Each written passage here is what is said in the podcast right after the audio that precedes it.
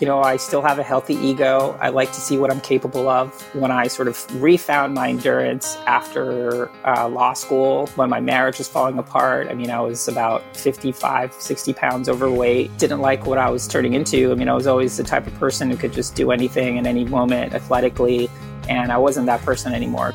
I'm like a puppy, you know, tired puppies or happy puppies. If I'm not doing something athletically, I just feel incomplete.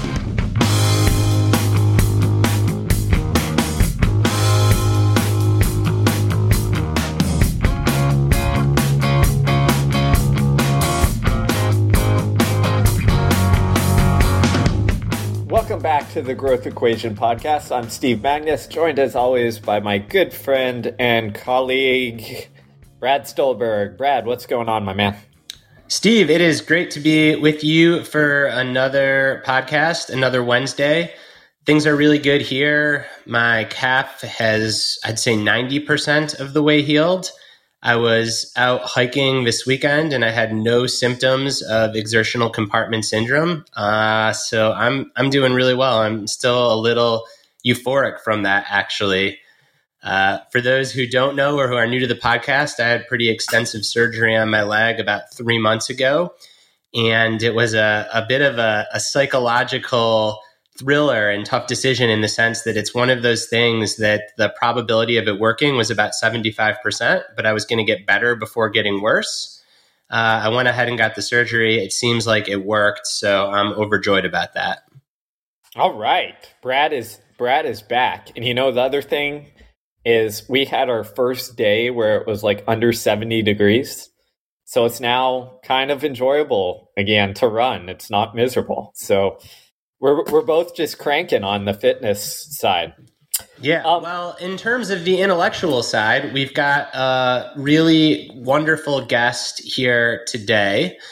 But before we get into that guest, we wanted to remind everybody that this podcast is 100% community supported. What that means is that we don't have advertisements throughout the show.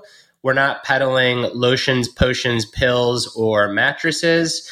Um, that stuff just doesn't really align with our mission of simple, not easy, walking the path of sustainable excellence. What does align with our mission is deep reading. So, the first way that you can support this podcast is by reading our books, Do Hard Things in the Practice of Groundedness. If you're more of a Audible or Libro type, you can also listen to those books. So they're available wherever you listen to or read books. And the second way that you can support the show is through community, which is another one of our core values. You can join our Patreon community, in which you get quarterly mastermind groups, monthly book clubs where we read and discuss books with the authors of those books sustainable training and resilience guides, and all manner of other great goodies, as Steve likes to say. You can learn more about that over at www.patreon.com backslash the growth equation. So again, if you like the show, you'll love our books. You'll get a lot out of our Patreon community. So check that stuff out. And uh, with that, let's dive right into the conversation with today's special guest. All right. So, speaking of our Patreon community, you know who keeps that going? Who is the behind the scenes person who keeps the growth equation from, you know, drifting into iceberg and just sinking ship because that's what would occur if Brad and I were to do it. It would this. be the growth Titanic. yes, we would be done. Um, the behind the scenes person who does all the wonderful work to support what Brad and I do, keeps us on track. Chris Douglas. Chris, welcome to the show. Thanks for having me. I'll make sure my mom gives you the $20 for saying those nice things. I love it. So, you know, maybe where we would start, because you're much more than the growth equation, is you have a fascinating background. And for our listeners, I'd love to go all the way back to maybe your intro to athletic days because as we know, you're actually quite a baseball player. So let's start there. Yeah, well, that's uh, that's going way, way back. Almost feels like a lifetime ago. So uh, I was born and raised in Puerto Rico, and in the late '70s, early '80s, um, anybody who was playing baseball wanted to be like their hero and my hero, Roberto Clemente. So all growing up, I wanted to be him. I wanted to be a professional baseball player. And, uh, you know, if you ask me now what I do for work, and you could ask pretty much any Puerto Rican of my age if they're not a professional baseball player, they're a failed professional baseball player. So I fall into the latter camp. Um, played all through high school and it's pretty good, but not good enough to to ever make it. So I decided to go to college. Incidentally, my mom would have disowned me if I didn't go to college and toiled in the minors. So you know, it was kind of killing two birds with one stone there. But yeah, pretty athletic my whole life. Um, really into sports, baseball, soccer. In high school, I played soccer, basketball, football, track, baseball. So pretty active all around. And um, yeah. You're underselling yourself, Chris. Weren't you drafted by the New York Mets? I was, I was, but uh, yeah, you know, the five thousand dollars signing bonus to go go to the minors, which at the time this was, uh, you know, mid '90s seemed uh, seemed extraordinary, but the reality was that uh, you know it wasn't going to work out for me, unfortunately. In, in in all seriousness, in in or at least in part seriousness, were you a dominant high school baseball player, or at that stage of where talent development was at, were Major League Baseball teams just throwing money at all these Puerto Rican kids, hoping for the next Roberto Clemente? Yeah, I mean, I, I, don't, I don't know about that. I mean, I was pretty dominant by high school standards, I guess, and um, the only thing I, I didn't have was power. So I was a four tool athlete, not a five tool athlete. I was a switch hitter, like most Puerto Ricans, again, of my age um, we're all raised to be switch hitters. Um, so, but yeah, it just uh, just didn't work out for me. It was a really tough decision at the time. You know, being 17 years old and basically deciding that your you know your first dream wasn't going to come true. Um, but you know, it's an opportunity for growth. So then you go to school and you get into the legal field and you become an attorney doing litigation. Yeah. Uh, let's spend two minutes there because you go from kind of one extreme of having a life devoted towards sport and being good enough to be drafted by the Mets to another extreme, which is litigation. Uh, for those that don't know, arguably the most intense form of law one could practice. Yeah, it was pretty intense. I mean, it was a pretty cir- circuitous journey to get to law school. Um, in college, I studied cultural anthropology and philosophy, which is, um, you know, great majors to be able to think about other cultures and your own unemployment um, and ended up doing international health and human rights work for an organization in Boston called Partners in Health. And in that process, That's Paul Farmer's organization, right? For listeners yeah. that mm-hmm. might be mm-hmm. familiar, so Paul Farmer, the great public health physician, recently passed away, unfortunately. Yeah, so I was his uh, I was his research assistant for for a couple years after college, and it was a transformative experience. It's uh, you know talk about like one of the pillars of my life was was being able to work with him and engage with him. Um, you know, rest in peace um, yeah, so did some international health human rights stuff. I was thinking about medical school, realized that I didn't want that life, and and not, of course realized that after taking um, you know the MCATs, but uh, after after deciding I wanted to go to law school, um, it was pretty much with the focus of doing some sort of public interest, constitutional law, public interest law. So yeah, there I went, and I wanted to make the biggest impact I could. So that that meant you know trying to be a litigator, trying to do class action litigation, and had some success. Um, that paved the way to um, a pretty successful yet ex- uber stressful career. That uh, once I stepped away from it, honestly, I didn't realize how stressed I was until I unpacked all that, um, and it took a couple years to be honest. So let's start there. Is you're successful you know, this is kind of mirrors your athletic side a little bit. It's like you're very successful, you're good at what you do, and then you just make this decision to kind of step away or shift. What was that like in as a lawyer or litigation? And then after you describe that, maybe okay, what what what was the next step after the shift? And again, because I think Chris is going to undersell himself, and, and, I'm I'm just dropping all of these uh, these big brand names, so y'all know that we truly have the best COO you could ever have, probably the most overqualified COO. Mm-hmm. You weren't just a good litigator; you were a clinical professor at the California Berkeley School of Law. Is that right? Yeah, I did that for a few years before. Those I... jobs are like one in a gazillion. So you were you were quite good at at what you were doing in the legal field. It's not just like you were a solid attorney, you were an attorney that had a professorship at a top 20 law school. Um, sure. Yeah. I mean, I, I, I like to think that I, uh, you know, tried really hard to do a good job and, and serve my clients uh, zealously. Um, the nature of my work, which was basically suing the government, trying to keep people housed, trying to keep people getting their benefits, trying to keep people from losing their benefits, um, you know, just made for anyway, there, there's a lot of work to do in those areas. So but... yeah, so so then again, I'm gonna I'm gonna echo Steve's question, but I think it's important. So from winning big class action suits, having the prestige of being a clinical professor at Cal Berkeley's law school, to COO of the growth equation.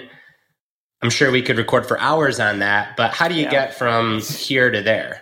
Or I well, guess in this case, from there to here? Well, I'm going to have to, uh, you know, name drop one of my favorite books, which is The Passion Paradox by uh, Steve Magness and Brad Stulberg. Y'all um, might not know because it's the book we never plug.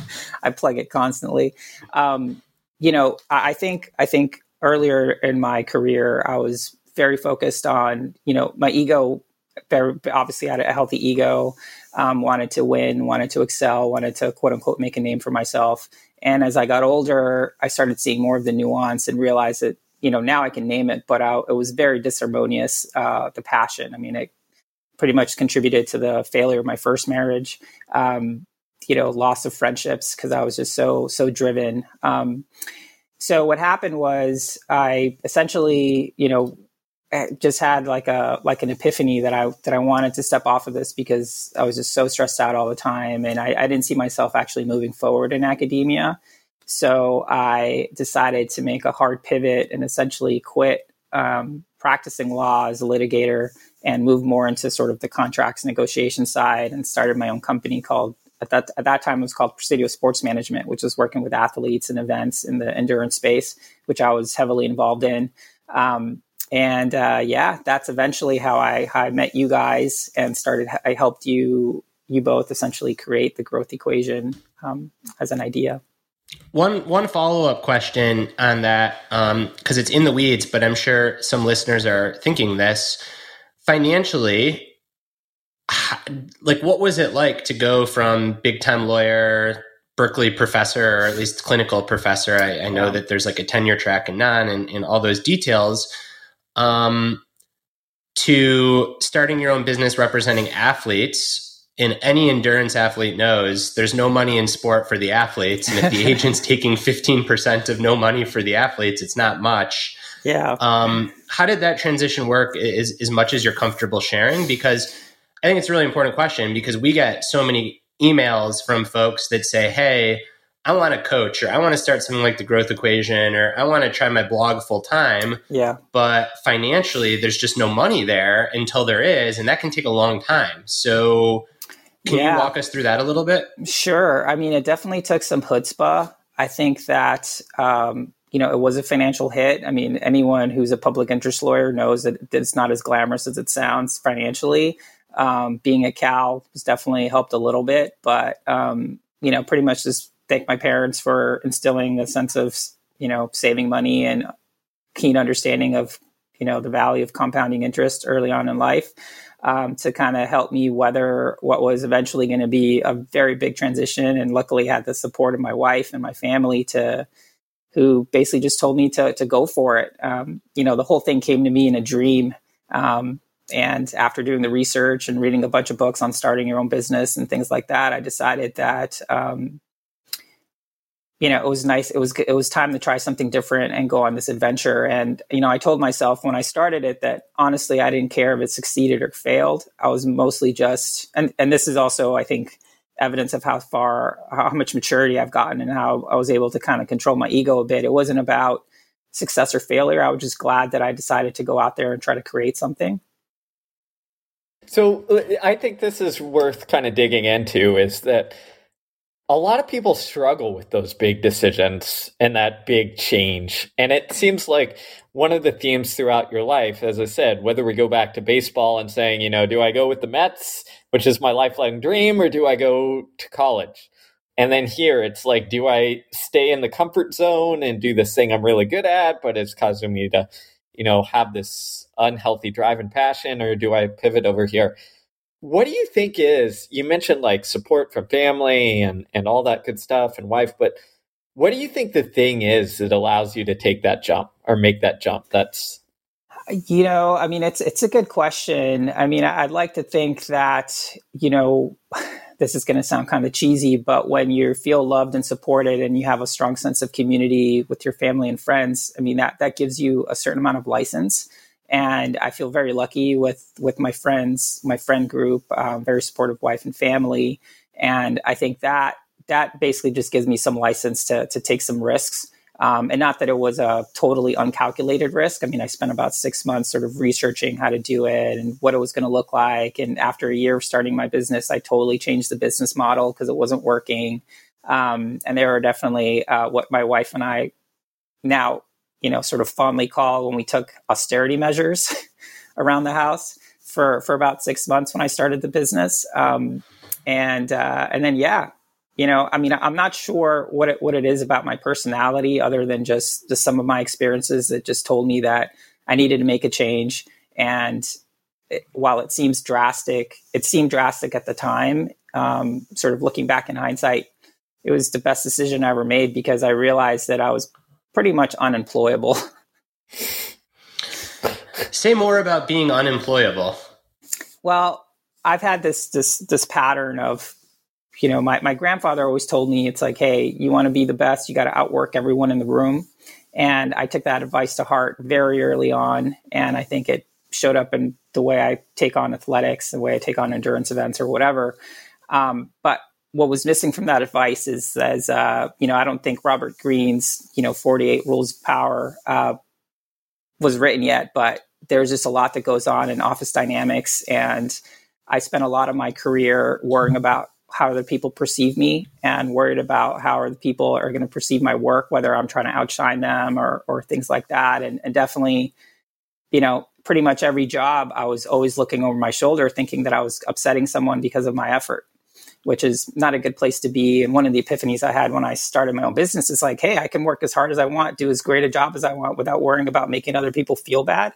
Um, which, you know, I guess listeners can take that whatever way they want. But for me, that was really liberating to just be like, you know, if I want to commit 20 hours to this project, even though it only takes five, I can just do that without people thinking I'm trying to outshine them or somehow, you know, try to do some come up on them or something. Yeah, it really. I mean, uh, what I'm hearing from you is it's almost like creating this environment and and security around yourself so that you can, you know, kind of have some freedom and autonomy to get to do the things that you want to do. Yeah, yeah. It also coincided with um, the birth of my of my daughter, which mm. that was pretty transformative and just put a lot of a lot of things in perspective. Like when she was born, I basically took three months off from doing anything and just like hung out with her and was there uh, being super present when she was born, which was which is you know things that you'll never get back. I mean, sure, maybe I miss some prestige or you know the other feather in my cap or whatever, but you know, family is the most important thing in the world, and and spending time with her is, is time I'll never get back. And again, because I think it's important for people that are considering what something like this might look like in their own lives. Your wife, Susan, she has a career as well, and she's been working throughout all this too. Mm-hmm. Yeah, and she and she's still she's still very much on the path. By the way, she's she's very much like I want to excel. I want to you know go up the ranks, um, and I'm totally supportive of that. So two things there. Do you think one financially it would have been possible without that, and then number two, would her career be possible if you didn't make this shift, which gives you a fair amount of autonomy and flexibility with the hours that you work and being able to primary parent at times? Yeah, I mean that's that's a really good question. I mean, I think that you know she's super driven and super smart, and I'm supportive in whatever she wants to do, and that's just the way that's the foundation of our relationship. Um, I do think that, especially during COVID, uh, my ability to sort of step back and be at home and be super helpful uh, definitely helped her in her career. Um, and it's just what was required at the time. And that's sort of how we approach it. It's like, how do we need, how, you know, how do we deal with this situation, whether it's COVID, whether it's me switching jobs or starting my own business or her moving on to another position. Um, you know, we just make those decisions together. I think, yeah. Again, the reason I'm pointing this out is, you know, Steve and I the same, and and it's a little bit um, behind the curtain, but both of our partners, Hillary and Caitlin, have had stable jobs as we've launched the growth equation.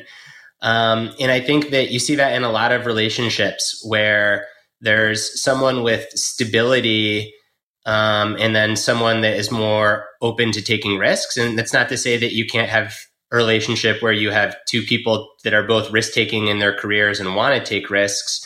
Um, but oftentimes, a lot of things have to come into place to take big entrepreneurial swings. Um, and and I think that that's one of those things can be oh, is the relationship is such where a two people are working, and b one person's aptitude is much more on a defined track. Not to say that um, there's sure. not equal drive and passion, but it's not as risky. Um, and I think you see that a lot. You see that a lot with professional athletes as well. Um, certainly with entrepreneurs. Um, so it's it's just worth noting. It's almost like we talk about the barbell strategy, which Steve and I both did, which is kind of like going down and down and down. Me as uh, a former person that worked for big corporations in healthcare. Steve is working for universities and coaching. As we went up and up and up in entrepreneurial creative pursuits, but you zoom out, and then in all three of our cases, our marriages from a finance standpoint are the barbell effect, right? We have significant others who have careers and whose jobs are more stable. And that comes with benefits of stability. It also comes with the con of like at times longer hours or at least more set hours. And then on the other hand, we can take these risks. Um, it's not just as simple as, oh, quit your job, follow your passion. Um, so always like to point that out. All right. So you launch Presidio Management. At first, you're representing predominantly endurance athletes then you get also into the event business. So you're working with large marathons, triathlons, Red Bull events, so on and so forth. Um, how did you make the shift from that to the growth equation? I mean, I know how you made the shift, but I'd right. like to kind of hear in your mind how that worked. Sure. Steve used to be an athlete. I was never a very good athlete, but we're certainly not athletes now. Yeah, I mean, I think uh, the give the the the transition happened somewhat organically, but also somewhat just like intentionally, where where my interests were heading. So, um, after realizing that representing athletes um, wasn't really I think the best approach for me for, for what I wanted to do and what I wanted to try to achieve for my business. I started transitioning more to events and brands on that side of thing and basically helping brands decide how to best use athletes or helping events um, cast their you know their value proposition in a way that would entice people to come whether that's locally internationally or whatever um, and in that process you know i knew i knew a bunch of people and was participating in events myself, some sometimes at a high level, depending on the event and who else showed up. Um, and and yeah, just came came to the growth equation through a mutual friend of ours, Mario Fraioli, who I used to train, uh, do CrossFit gym in San Francisco with his wife, Christine. And um, that's how I got to know him and was reading his newsletter for a long time. And yeah, he essentially started helping him sort of monetize his podcast and sort of shore up his operations um, for for his for his newsletter business. And yeah, he he asked me if I wanted to help you guys. And um, first thing I did was read was read your books because that's just sort of my uh, my mo on stuff. Which the science of running was a was a behemoth to read. Steve, thank you for that.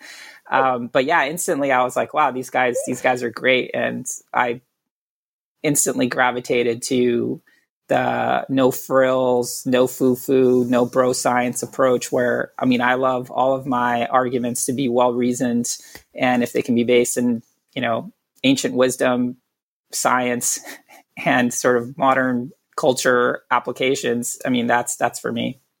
Oh, okay, so Here's first off, you know, I knew you were the guy because you read Science of Running because that's that's a, a very difficult one to get through because it made me question if you were the guy. No, no, no, man, that's that's the dedication that we need. That's the doing hard things. So I want to transition. hard thing reading that book. I, I want to transition into this. Is that you know your athletic background, your law background, all of this, your reading of science running, like you're very adept at at taking on challenges.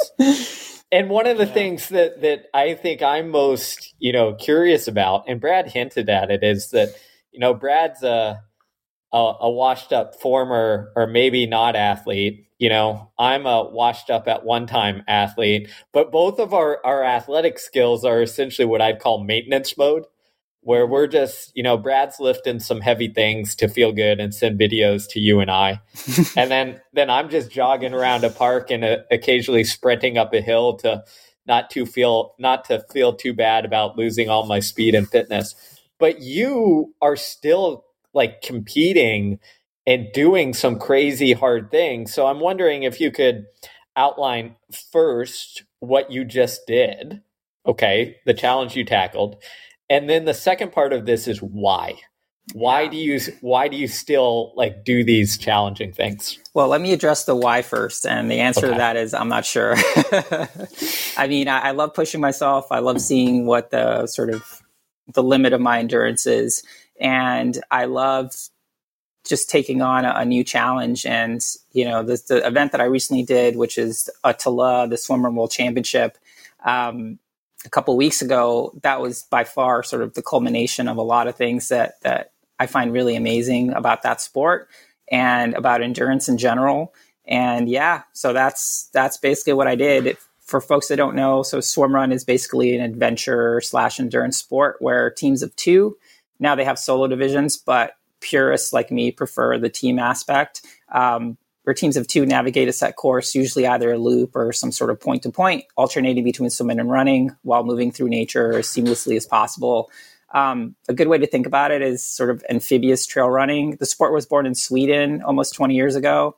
Um, and ÖTILLÖ, the Swim World Championship, is is, uh, is, is the course of the original, the first swim run ever, just in a reverse direction. That started from a drunken bet from four Swedes who were like, "Hey, do you think we can get from here to there?"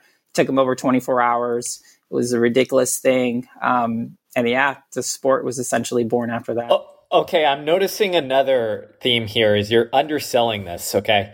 I want you to des- I want you to describe exactly what this world championship sure. is from a distance from sure. hopping island to island. Let's let's go through. No problem. No problem. Yeah, so the world championship is a 75 kilometer race, so 46ish miles uh, that's point to point, traversing across 24 islands in the Stockholm archipelago that starts from the island of Sandhamn to the island of Utö. And the 75K is broken up into about 65K of running, so 40 ish miles of running and about 10K of swimming. And is there any pavement involved or is all the running trail? There is some pavement involved towards the end, but for the most part, it's trail. And trail, uh, I would say, is, is a loose term for what you're running over. I mean, this you know, this this race is very challenging. Um, I would say one of the hardest endurance events in the world, um, and yeah, an amazing experience. so it's 40 miles of running over wet rocks, tree roots, logs, bushwhacking, yeah. and a climbing, little bit of trail. Yeah, climbing stuff, descending with ropes because. And you're so doing steep. this in a wetsuit. You do it in a wetsuit. So there's uh, the sport has evolved. So there's very specific you know, there's a very specific kit. It's a wetsuit that's designed that you can run in. Um, you swim with shoes that drain really well. You use a big pull buoy and hand paddles to kind of help you move along the water and kind of compensate for the drag of swimming with shoes. And uh, yeah, you're to get you're attached by a tether because you're supposed to be within 10 meters of your partner at all times. So my partner Chipper Nicodemus, who you guys know, um, you know, we've done 11 of these things, and it just so happened that the 11th one was the World Championship, something that we've um, been dreaming about for a long time. I mean, when I first learned about the sport, this was years and years ago, it was a coffee table book called The World's Toughest Endurance Challenges, and this this race was in there along with you know Tour de Stables and all these crazy, crazy events. It seemed impossible, and to think that something like five years later, I would actually do this crazy event. Um, was a dream come true. And, and you did it also there's six miles of swimming just to do mm-hmm. the math for people um, that's obviously broken up between yeah it's between about islands. it, for for swimmers out there it's about 10000 yards of swimming. And you're 45 i am. And you did it in 10 hours and 20 minutes about? Mm-hmm. so middle so middle a, of the pack. That's a lot of time to be swimming and running yeah. on that day it's even more time to train up for to just be able to survive. Oh, and there's like mega killer jellyfish out there too, because we were joking that you can't get eaten by a shark, and you're like, no, if anything's going to get me, it'd be a mega killer jellyfish. so, anyways, it's a really intense event, but there's also a lot of training. You've got two kids under six.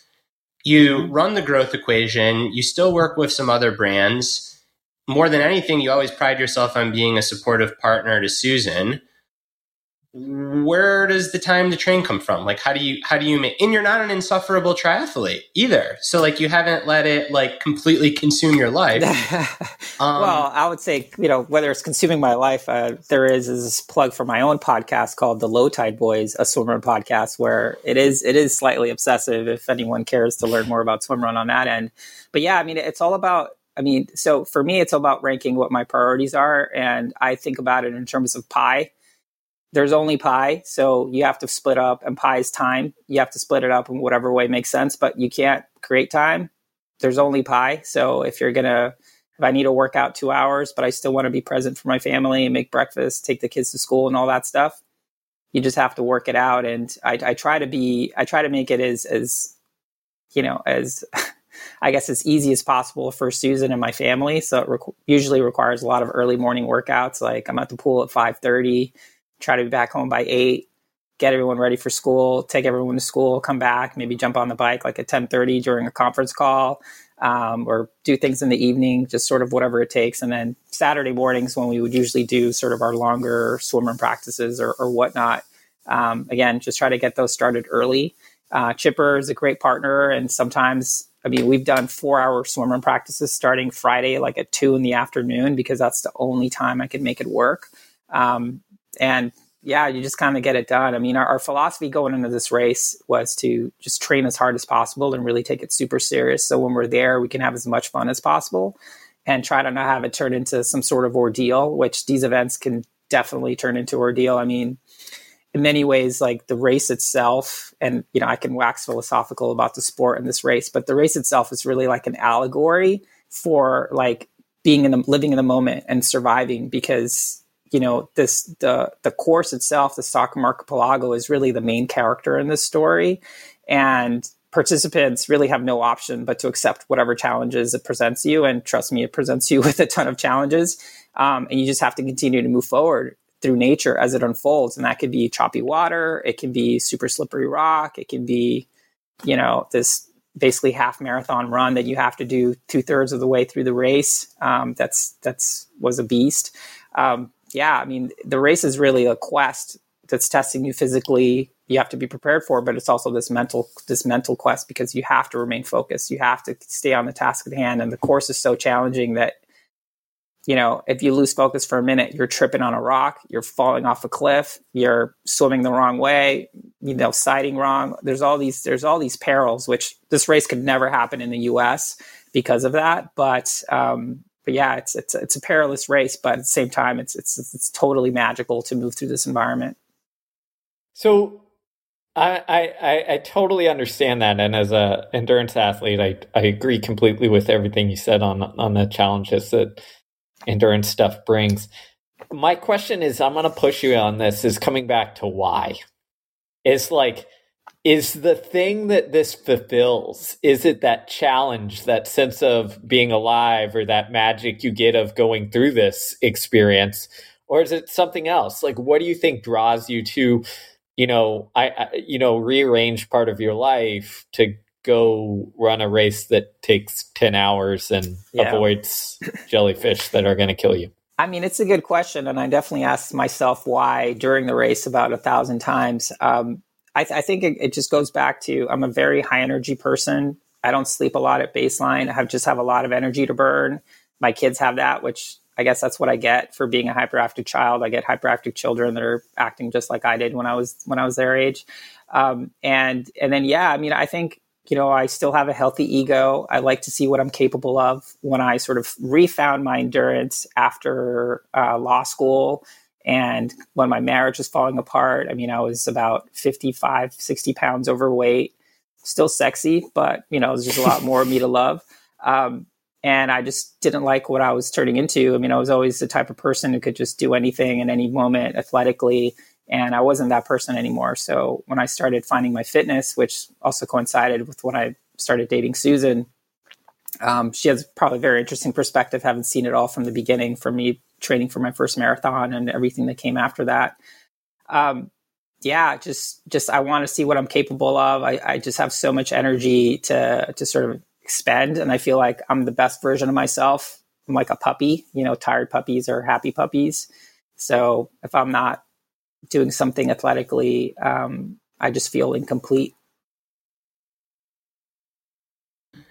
So, one additional additional thought question on that, which is, do you think that you could live without it? And I don't mean without doing something athletically. I mean, without the competition, the big goal, the measuring up on a scoreboard, the trying to yeah. beat yourself, perhaps trying to beat others, because you could train five, six days a week for an hour. This is much more of an all in approach. And do you view this as a season of your life? Do you view it as scratching an itch that you don't get elsewhere? Say more about that. Yeah, I mean, that's a good question. I mean, I feel like um, I'm really only competing with myself. I don't, I'm not a big leaderboard person anymore. I've sort of moved past that. I mean, real, the reality is I'm 45. My partner Chipper's 35, but we have similar goals as to, you know, within the sport of swim run. Like we know we're not setting the world on fire. It's mostly just to see what we're capable of and do the best job that we can. Um, and that's, and that's a, that's a pursuit in and of itself. Um, and I think it also this definitely became true for me during COVID when I was sort of listless, when a lot of my clients went out of business and um, I didn't have as much work um, to, to, to do that. I my relationship with endurance and you know running, swimming, whatever changed, which became much more about um, you know how am I going to express my fitness today and try to experience joy. Um, and maybe that was, as Steve Steve would say, maybe I, I would go see God, you know, one day and just kill myself on some super hard hill repeats or just go for a you know a cruise on the gravel bike or go for a swim or do nothing or, or whatever. And and really just you know choose it take every day as an opportunity to be grateful for the fitness i have. And and yeah and that that really helped me get through some of the dark times of covid um, from a you know from a professional perspective. But it also it's really informed everything that's happened since, which is, you know, starting the podcast, going all in on swim run, helping sort of, you know, essentially becoming sort of the chief evangelist for swim run in the US um, and the world, I guess. And, and yeah, just, just trying to see, trying to see what the limits of my endurance are, you know, not necessarily comparing myself to anybody else. Do you worry that swim run and maybe worries the wrong word because to be clear there are pros and cons when this happens but do you think that swim run is going to go the same way as triathlon and ultra running? And what i mean by that is triathlon started you know better than me i want to say like early 80s late 70s in san diego and it was a bunch of lifeguards and it was the most kind of cult under the radar these people are wackadoo sports and now it's a huge commercial business. Mm-hmm. And ultra running, fast forward 20, 25, 30 years, same thing, was a bunch of hippies with beards and tie dye shirts burying themselves, and now it's becoming increasingly commercial. Um, one, do you think that'll happen to swim run? Two, do you think it's good, bad, or just is? Yeah, uh, so that's a really good question, and it's actually something that I that I think a lot about. Um, going to Sweden and actually going to sort of like the birthplace or mecca of swim run um, really gave me a lot of hope for the sport. So the sport is almost 20 years old. It still has this sort of dirt baggy, old school ultra running trail runner vibe. Um, it's all about community. Yes, while you're on the course, you're racing against everyone, but at the end, you're breaking bread together. You're commiserating, you know, celebrating whatever it is, and and anyone who finishes a swim run feels part of that community. And being in Sweden, you know, just how welcoming everyone was, going to the original event, the most marquee event in the sport, and just seeing that it's really the same vibe, just kind of, you know, on steroids compared to what it is in the US, to me tells me that if the sport has survived this long by maintaining that sense of community, that sense of, um, you know, inclusiveness, that uh, I think it has a good chance to to stay the same. I think obviously as things get more commercialized, as there's more events, you know, to support the larger the the the sport is, the more it requires financial support from sponsors and that. So there might be some change. But I think in terms of the community part of it and the inclusiveness part of it, I hope that never changes because honestly, that to me, that was the biggest turnoff of triathlon where you go to like a you know bib pickup and it's just it's always like a pissing contest of some kind. It's like, oh, what's your bike split or whatever, and it's just swim run, especially something like the World Championship. Like every person that lines up to the start of this thing has my respect. I don't care if you DNF'd. I don't care if you came in first or last. Like respect this thing. I mean, everything about this race and the sport in general is just. I mean, it's just totally random. I mean, it's totally ridiculous. I mean, even for example, the World Championship, even the water is unique. Like if you're in the Baltic Sea the water is like super brackish. So it's basically like swimming in lake water that's a little salty. Like it has like the texture and feel of lake water, but it's like cold and there's jellyfish swimming by or floating by.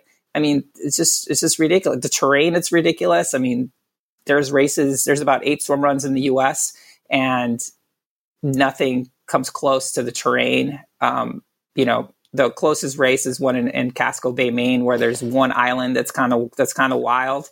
Um, this is like every island was kind of wild. It was just it was just ridiculous, you know.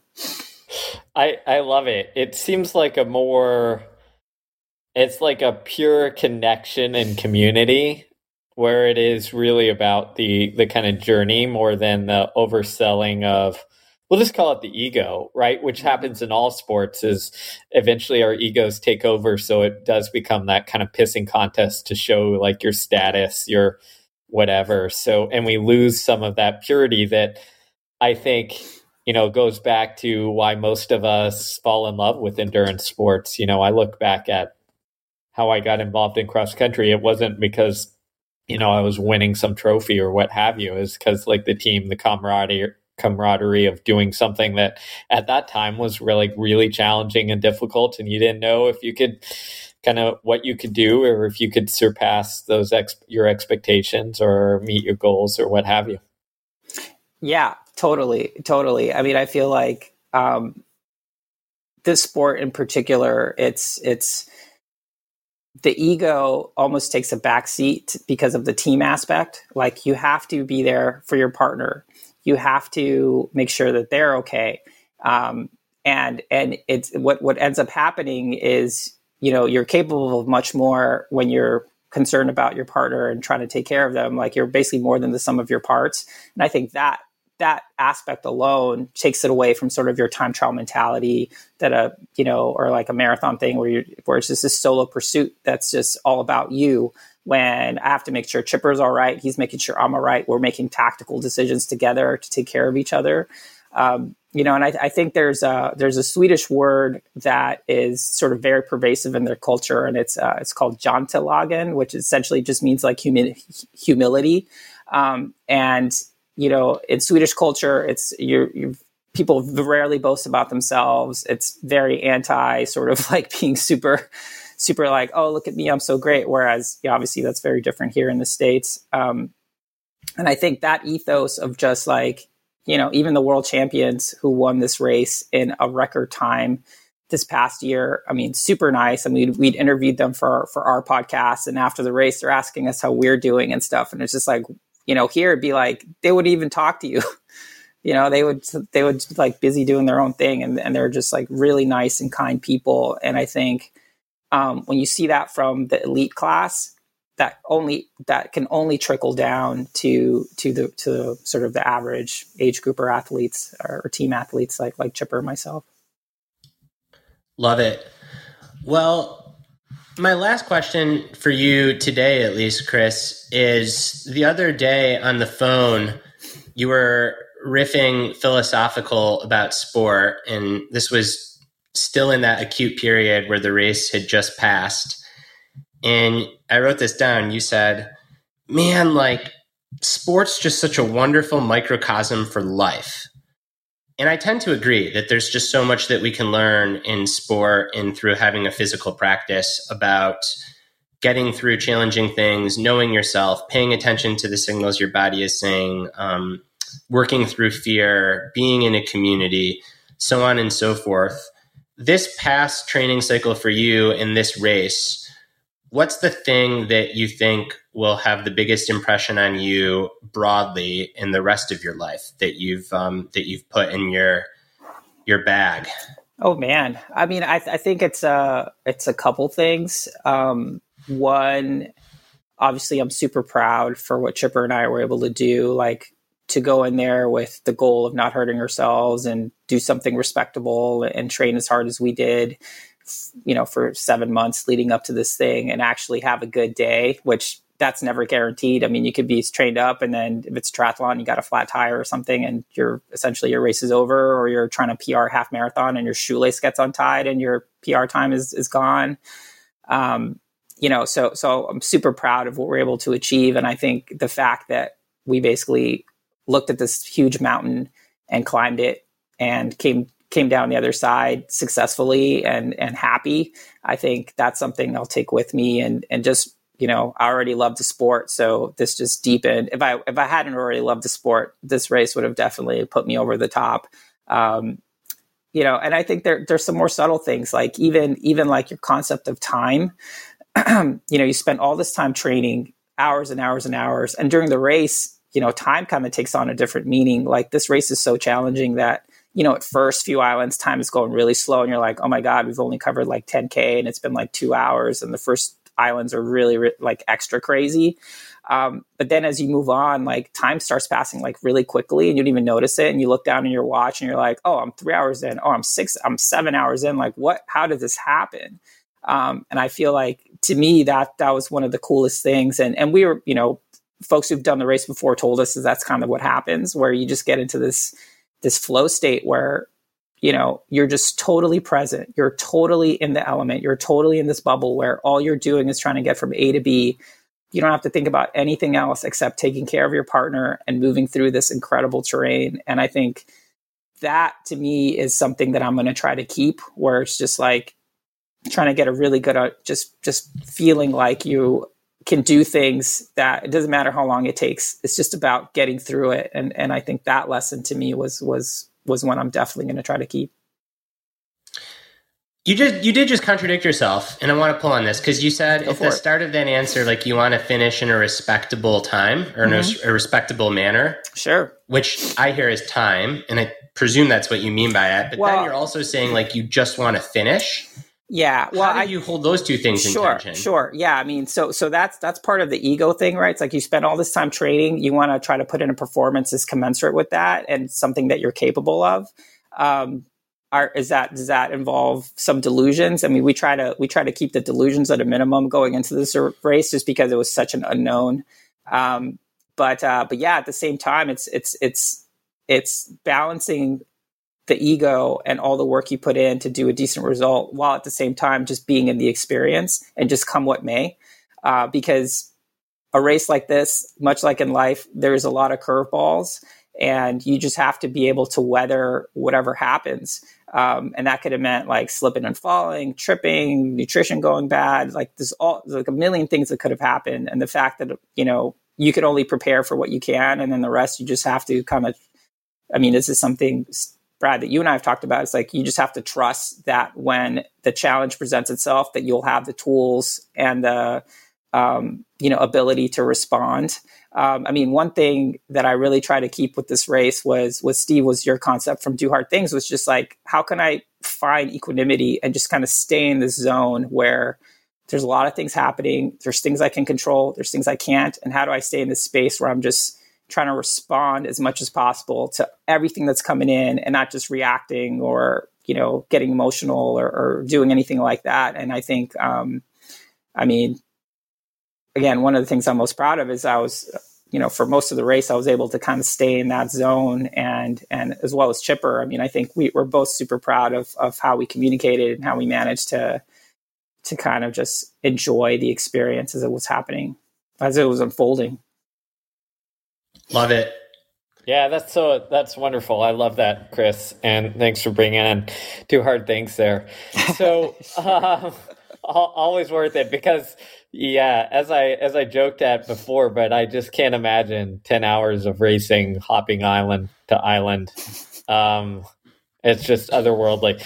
Um, so all the respect here, and Chris, I just want to thank you for coming on the podcast, but more than that, all the work that you do for for the growth equation. You literally do keep it on track and make sure that we don't run into iceberg because Brad and I are horrible drivers, captains, steers of this ship. We just go off the rails.